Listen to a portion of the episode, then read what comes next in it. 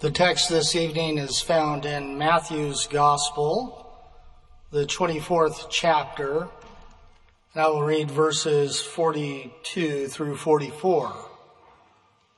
Matthew chapter 24, verses 42 through 44. Watch therefore, for ye know not what hour your Lord doth come. But know this, that if the good man of the house had known in what watch the thief would come, he would have watched and would not have suffered his house to be broken up. Therefore be ye also ready, for in such an hour as ye think not, the Son of Man cometh. The message of this short parable is that we need to be living in expectation of our Lord's return. Of these three verses, Beacon's commentary says this, to be ready at every moment for the return of Christ is the first responsibility of every Christian. In this short parable, the Lord likens the suddenness of his return to that of a thief in the night, an event that is unexpected. So we are to then expect the unexpected.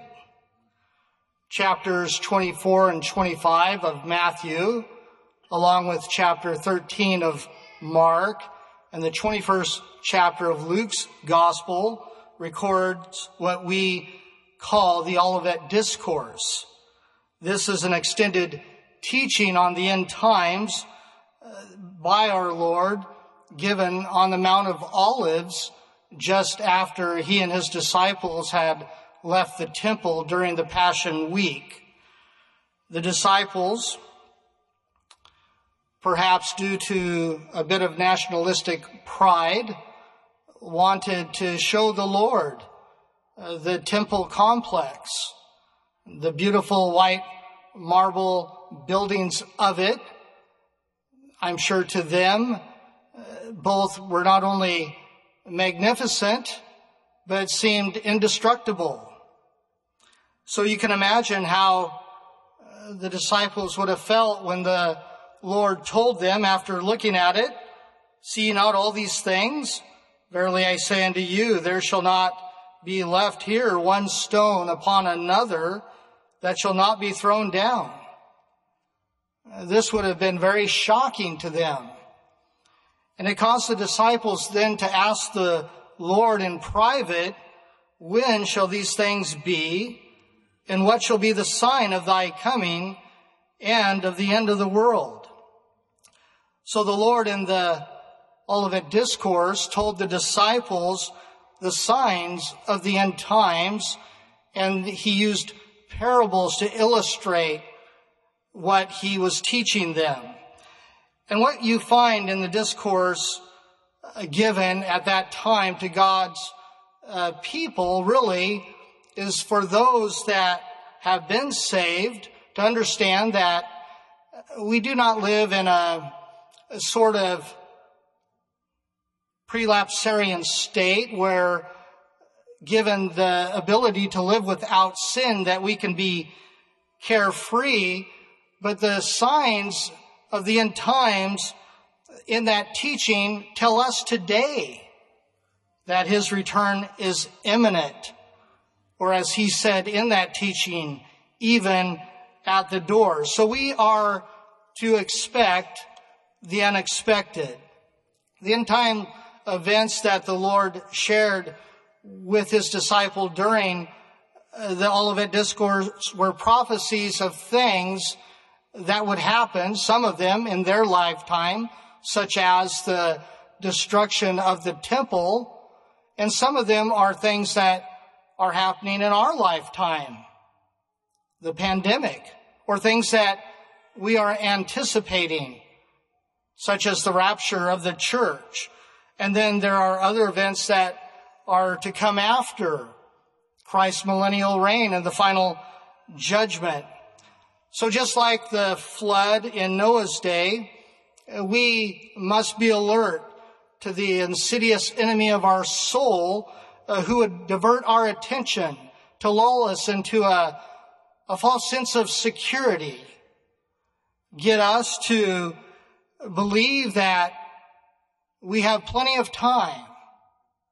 And in doing so, rather than be found watching to uh, be found sleeping. Peter uh, wrote in 2 Peter 3, knowing this first, that there shall come in the last day scoffers, walking after their own lust and saying, where is the promise of his coming? They want to get us to believe that the Bible is not true, that it is something just done to uh, control uh, people and get them to uh, believe in things that were conjured up long ago. And they evidence it by saying that the Lord hasn't come. Why hasn't this happened? Well, since the fathers have fallen asleep, all things continue as they were from the beginning of creation. But then he goes on to say, for this they are willingly ignorant of that by the word of God that the heavens were of old and the earth standing out of the water and in the water, whereby the world that then was, being overflowed with water, perished. They're forgetting that God had determined in Noah's time uh, to destroy the world. But Noah built an ark to the saving uh, of his family. So just like Noah and his family, we want to be ready. About five years ago, Brother Harlan Lee and I made a trip to Romania. Uh, both of us, we like to get to the airport early so we're not first of all, stress, but secondly, when it comes to air travel, I expect the unexpected, so I like to have extra time. And we did this and uh, we had a lot of time, maybe over an hour until we were supposed to board. And so we got to our gate, checked on things, and uh, we had decided maybe to go get some coffee. And as we were heading down the corridor there, uh, the PA announced that passengers for our flight were to go to the gate immediately for boarding. So we did that. We later found out that they had decided to try to get that plane away as quick as they could because of an expected storm at the destination. So they boarded us and got us away 45 minutes or so before the, the time that they had initially set. Uh, we didn't beat the storm. It took three attempts to land that plane in it. But we were thankful that we had taken the time to be prepared early, to have everything done ahead of time, have that extra time, because the call was given at an unexpected time. And there were obviously those that did not make that flight. They were left behind. So we have to realize that uh, when it comes to serving God, that we have to live in a constant state of readiness to make sure that at all times we're prepared for the Lord's imminent return. In the parable in the text, the Lord made an obvious statement. If the owner of that house had known what time or what watch the thief would try to break in, he would have been there he would have been watching and he would have stopped the break-in before it even started. Houses at that time were constructed of a mud brick. Uh, the roofs were a clay tile. And so uh, a thief would uh, find the most concealed side of the house and there dig a hole through the wall or maybe climb up the low side of the house and take off some tiles and go in that way. Well, it said the good man or the homeowner in this parable, if he had known in what watch. Well, a watch is a, a three hour period. So he didn't know the moment, but if he would have known what watch, what do you think he would have done? He would have certainly uh, been out there ahead of time. He would have perhaps put himself at a, an angle where he could see the two most vulnerable sides of his house and set up a watch, perhaps even involved others. Uh, he wouldn't have decided to get some extra sleep or having prepared, begin to visit with a neighbor or a friend. Do you think if that watch got over, he would think, well, that's, that's it. The three hours are up. I'm gonna, I'm gonna call it quits now. No, as long as that uh, danger uh, was there, I guarantee you he would stay there and continue to watch. Well, he under, he would understand that a, a thief's principal weapon is the element of surprise. The apostle Paul made this point to the church in Thessalonica in chapter 5 of 1 Thessalonians. He said, For yourselves know perfectly that the day of the Lord so cometh as a thief in the night. For when they shall say, say peace and safety, then sudden destruction cometh upon them. A burglar or thief does not advertise when they want to break in. No, they actually would take the time to, to case or uh, observe the place. Perhaps find a time when they think the occupant of that house is not going to be home or has something that's going to occupy or distract them. And to that end, some people can even make themselves somewhat an easy target, become predictable or careless or seemingly unconcerned with what uh, could happen. Whereas others, if they're concerned, what do they do? Well, today they go out and they buy the best locks for their doors and windows. They get a good uh, alarm system. Uh, perhaps they add some exterior uh, lighting that's motion detected. Uh, they may even join a neighborhood patrol. Why would they do that? They would do that because, first of all, they expect the unexpected.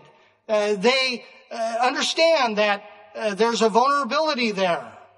They may even buy a safe or a vault to protect those things that are valuable. And we need to learn uh, from that in, in our attitude and what we do in our conduct as Christians, understanding that the Lord could come at any time.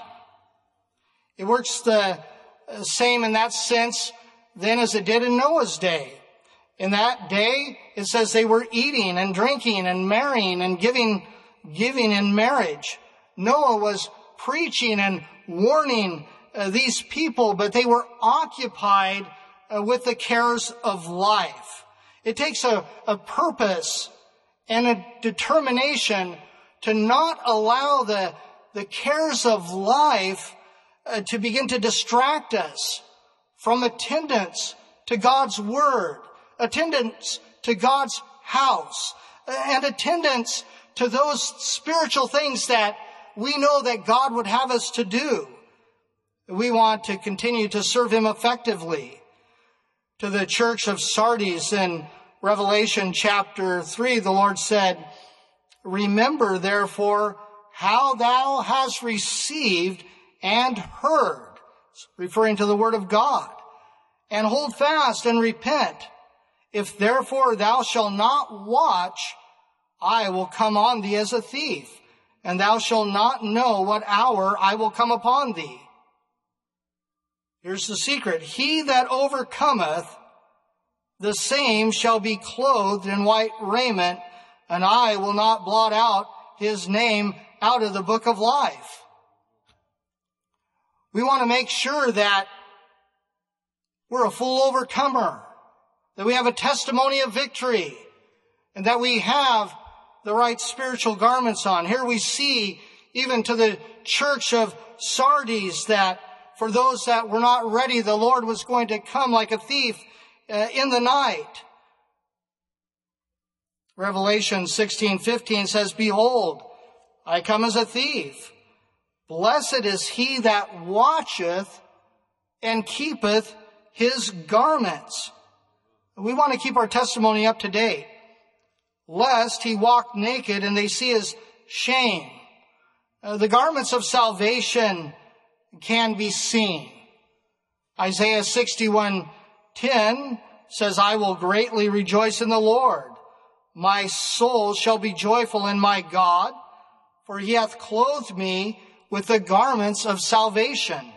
He hath covered me with the robe of righteousness. Our personal testimony is the substance and the fabric of those garments, and they can be seen. I know from my own personal experience, I could look on those when God was dealing with my heart and I could see that they had something that helped them to live a life. A life when the Lord was dealing with me that really I envied. They had something that I did not have, that I could not have outside of repenting and giving my heart and my life to the Lord. And whether really we think they notice or not, they do. People out there, as we uh, live a life that's pleasing to God, they envy that life. They see the, the contentment. They see uh, the peace, the integrity, and the pers- purpose that you have as you serve the Lord. To walk naked would be uh, someone that professes to be a Christian, but there's no substance to it. There's no covering uh, for them, so ultimately their shame is exposed. But as we keep our hand in the Lord's hand and we treasure uh, the salvation and the good things that He's given us, Oh, why we'll never be ashamed the apostle John wrote in 1 John 2, 28, Now little children, abide in him that when he shall appear, we may have confidence and not be ashamed before him at his coming. We have on the true garments of salvation. We have confidence because our sins have been washed away. We walk with the Lord. And again, you will not ever be ashamed of that. A thief do- doesn't just break into houses. I found that out working for a bank. I've seen robberies. I've seen forged checks. I've seen raised bills. I've seen counterfeit currency. A robber or a thief, what they want to do is to take advantage of you when your guard is down. Then they want to take from you something that is real and of value in exchange for nothing or of something of that's fake or counterfeit. Well, that's what Satan wants to do. Satan would like to uh, rob us of our salvation. Uh, he would like to, in fact, get us to exchange it for something that's counterfeit. What he'd really like to do is then to get us to feel good about it and, think that we're, we're still okay. Well, they do this, well, Satan and robbers by distracting, appealing to your pride. That's the way it works. They come in and they come up to the teller window and they say, wow, that's a really nice looking tie. Where'd you get that? They might say, I heard this was the, the best branch of uh, this institution and you're the finest employee here. And then the compliments starting, start coming. Well, we trained our staff to be aware of that, to watch and uh, be alert to those tactics. Paul reminded us of the same in 2 Corinthians 2.11. He said, lest Satan should get an advantage of us, for we are not ignorant of his devices. You know, they always operated that way, and, and Satan really never changes his tactics. Uh, they just work really good. He'll appeal to pride and then slowly begin the process of trying to take from us the good thing that God has given us. So our Savior here repeatedly emphasized the need uh, throughout the Olivet discourse for us to be in constant readiness. And that readiness uh, should cause us uh, to uh, be on the alert for anything that would be a hindrance to us as we serve God. We want to protect the most priceless and wonderful thing that God has given us, something that cost him his own son. We want to safeguard that treasure that he has placed in our heart, our testimony, the experiences that we've received, the privilege that we have to serve, to be able to be in God's house, to have opportunities uh, to pray and draw close to the Lord.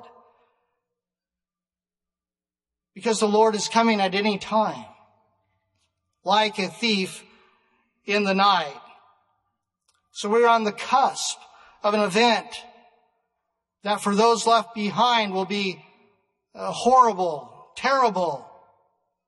The shock. They will be literally left without spirit. Do you know the, the time that a, a bank robber or a, somebody passing a forged check or somebody passing counterfeit currency likes to strike at? They like to do it just before the bank closes. They know the staff at that time is, is busy trying to finish up the day's work to get out. They know they're more likely to uh, not follow all their procedures. Rather than being focused on the transaction, they're already focused on what they're going to do after work. So that's when they, they like to come in. Well, I believe very soon it's going to be closing time for the church. We have to be ready.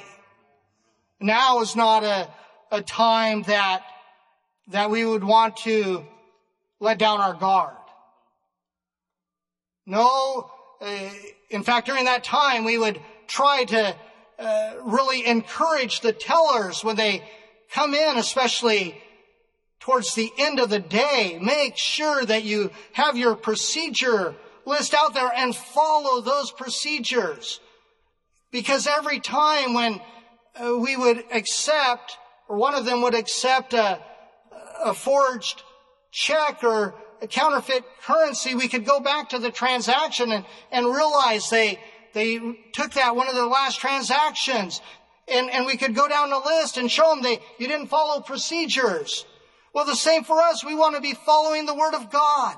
It's not a time to, to take parts of it and why, and to think they're not so important. No, just the opposite. If we know that uh, attendance is important and more so as we see the day approaching. What day is that? That's the return of the Lord. We want to follow God's word. We want to make sure that we're applying all of that word to our heart so that we have assurance that we're ready. And the blessed, best place to have that assurance is by coming to an altar of prayer.